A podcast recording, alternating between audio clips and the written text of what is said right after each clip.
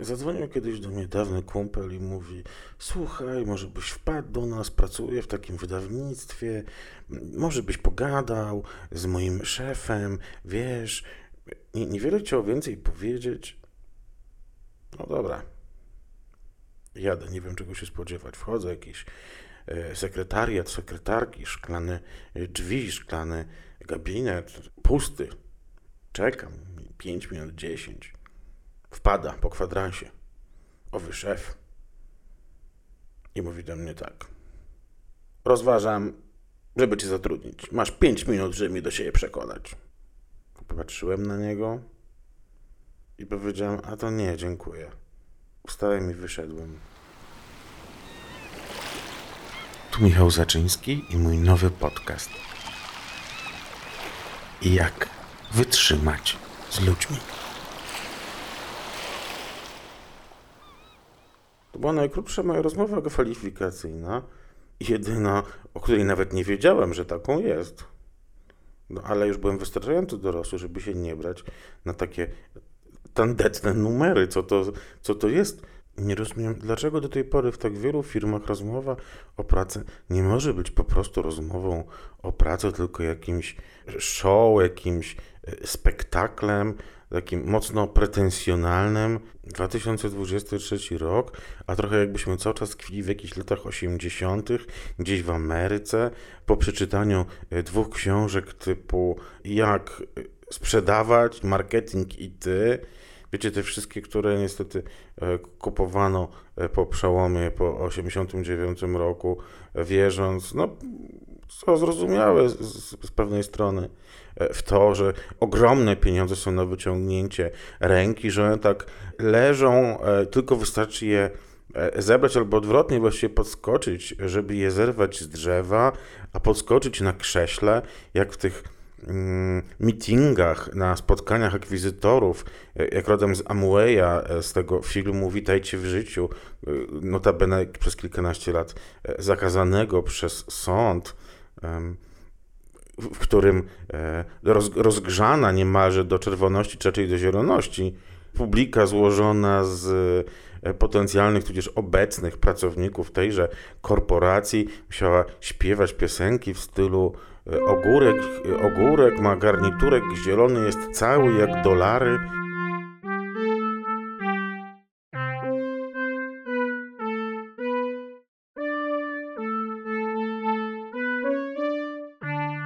Dorośli ludzie.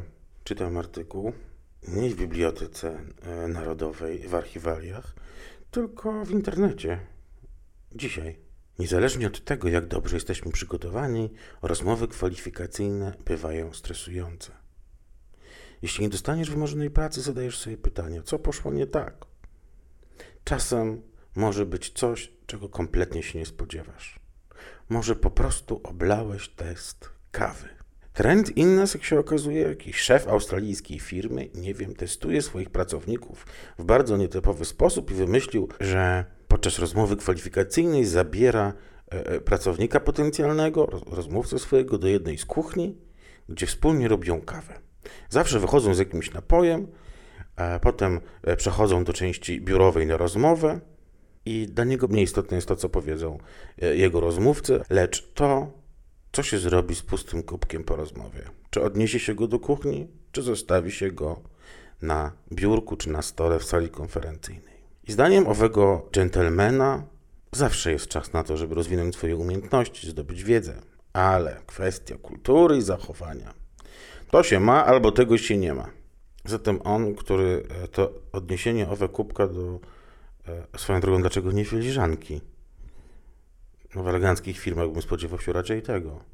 Więc odniesienie tego nieszczęsnego kubasa gdzieś do pracowniczej kuchni jest dla niego tożsame z poczuciem odpowiedzialności i on rzekomo takiej odpowiedzialności szuka w ludziach.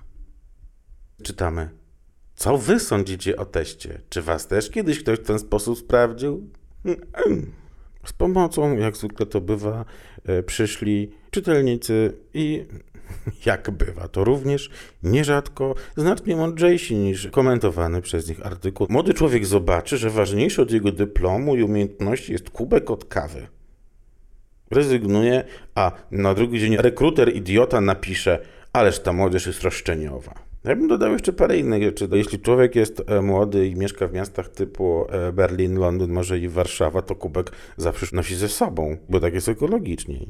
Poza tym e, pokolenie Z, jeśli on z takiego się wywodzi, w ogóle nie preferuje żadnych używek, no żadnych jak żadnych, ale tak jak nie pije alkoholu, stroni od papierosów, tak i od kofeiny, żadnej, żadnej kawy, że no prędzej chemseks niż chemex.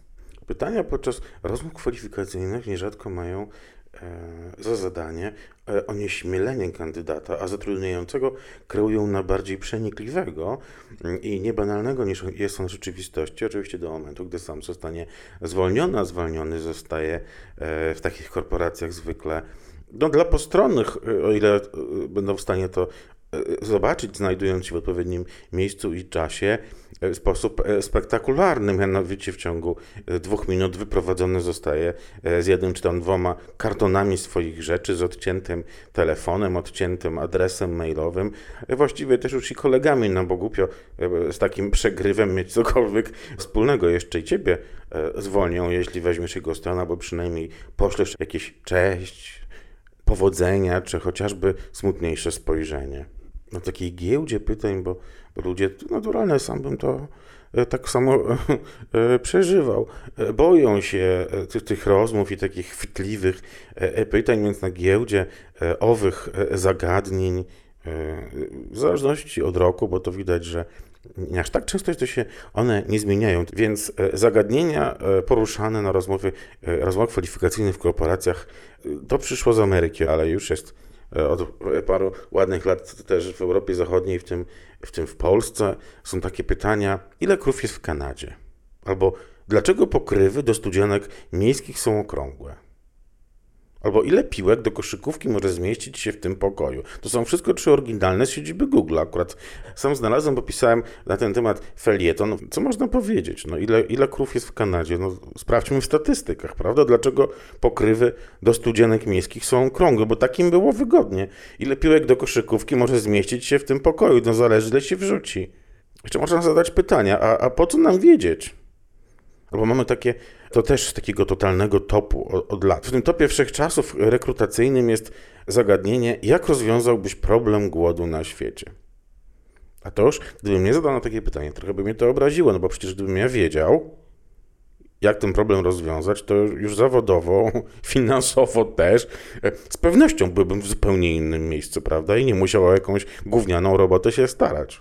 Inne z takich rzutkich pytań, to też mi się wydaje, że są tacy podstępni, e, e, głębocy,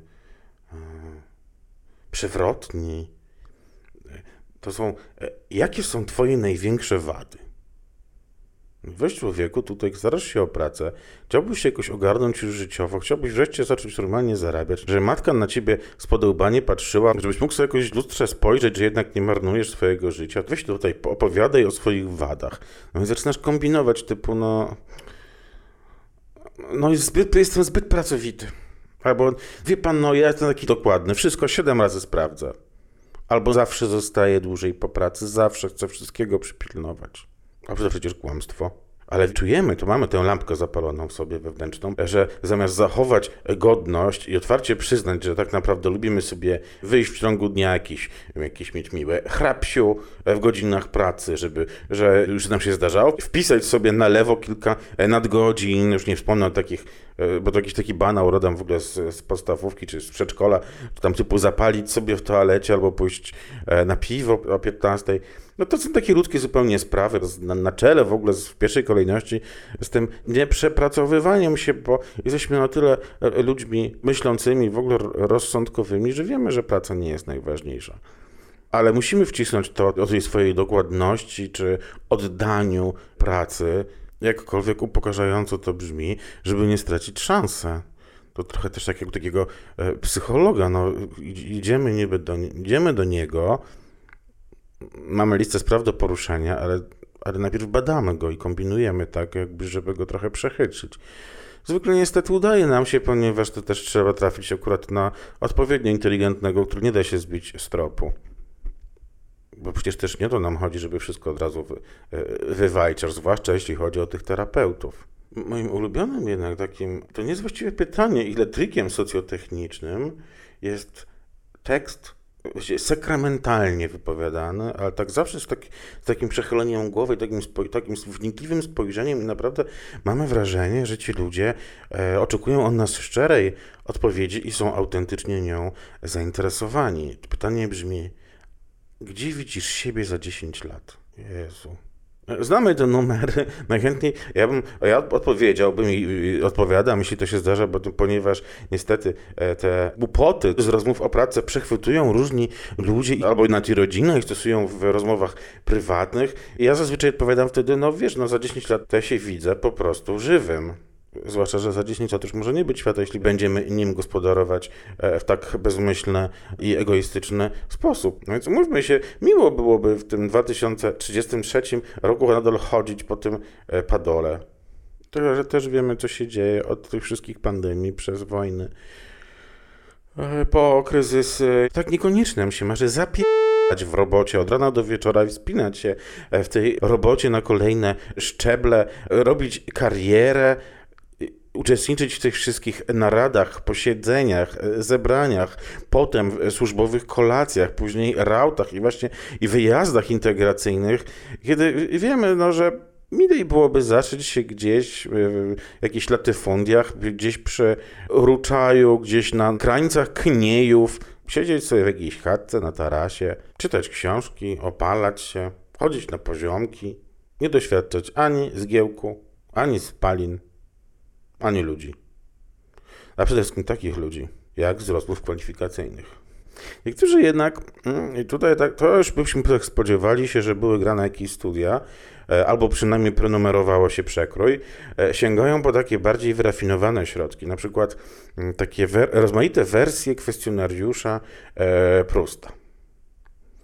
To jest ankieta, na wzór zabawy z końca XIX wieku, co samo w sobie, umówmy się, brzmi już tak no, trochę vintage'owo. I rzekomo to jest tak, że, że co najmniej dwukrotnie odpowiadał e, na nią ów e, francuski pisarz, stąd ta nazwa.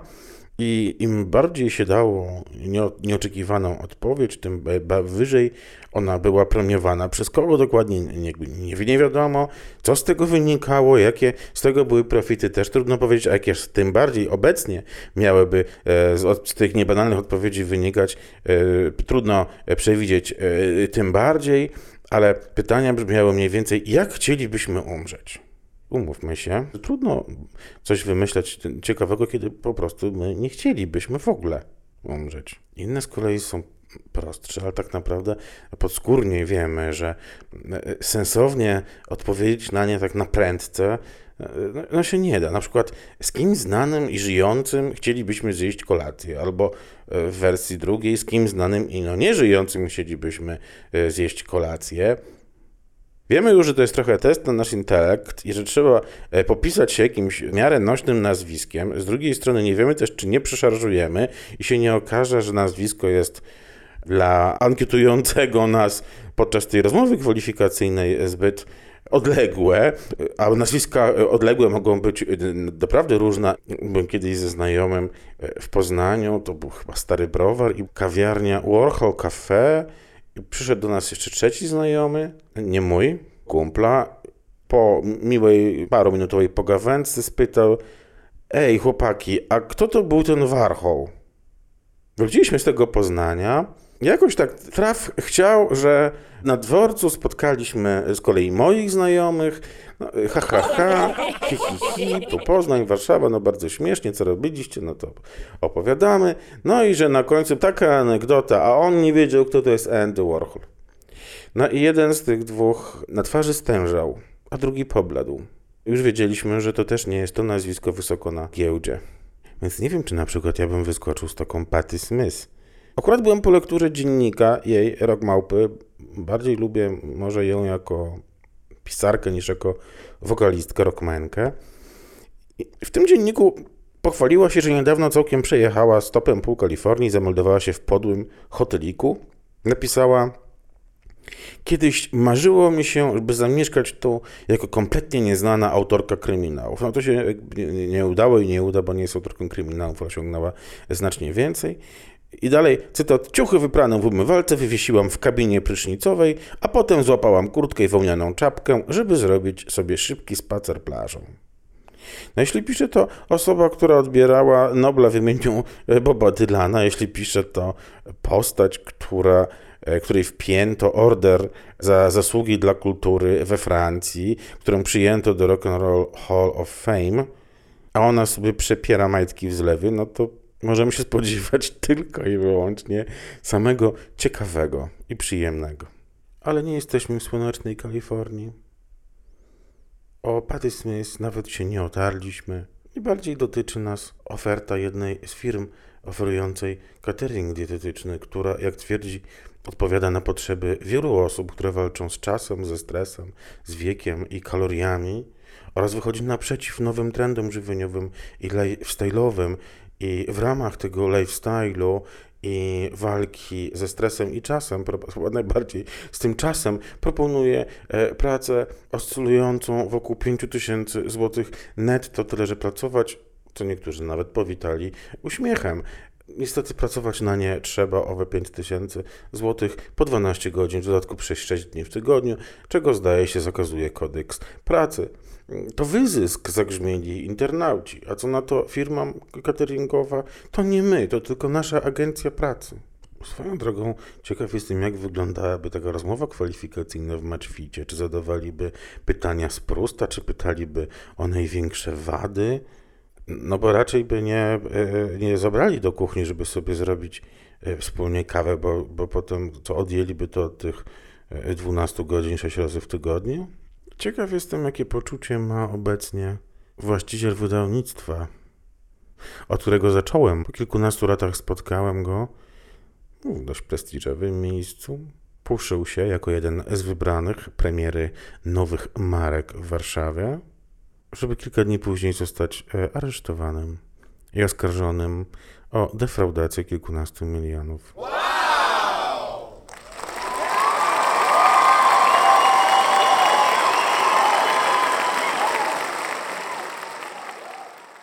Ha, ha, ha. To był odcinek podcastu Jak wytrzymać z ludźmi, który najpewniej nie dał Wam odpowiedzi na to pytanie, ale może zachęcił Was do posłuchania kolejnych. Zapraszam na mój blog michałzaczyński.com niezmiennie od 2012 roku, a także na Instagram, byście zobaczyli sobie ładne zdjęcia i ładne stories i na Facebook, gdzie poczytacie moje bieżące komentarze. Subskrybujcie, słuchajcie, lubcie.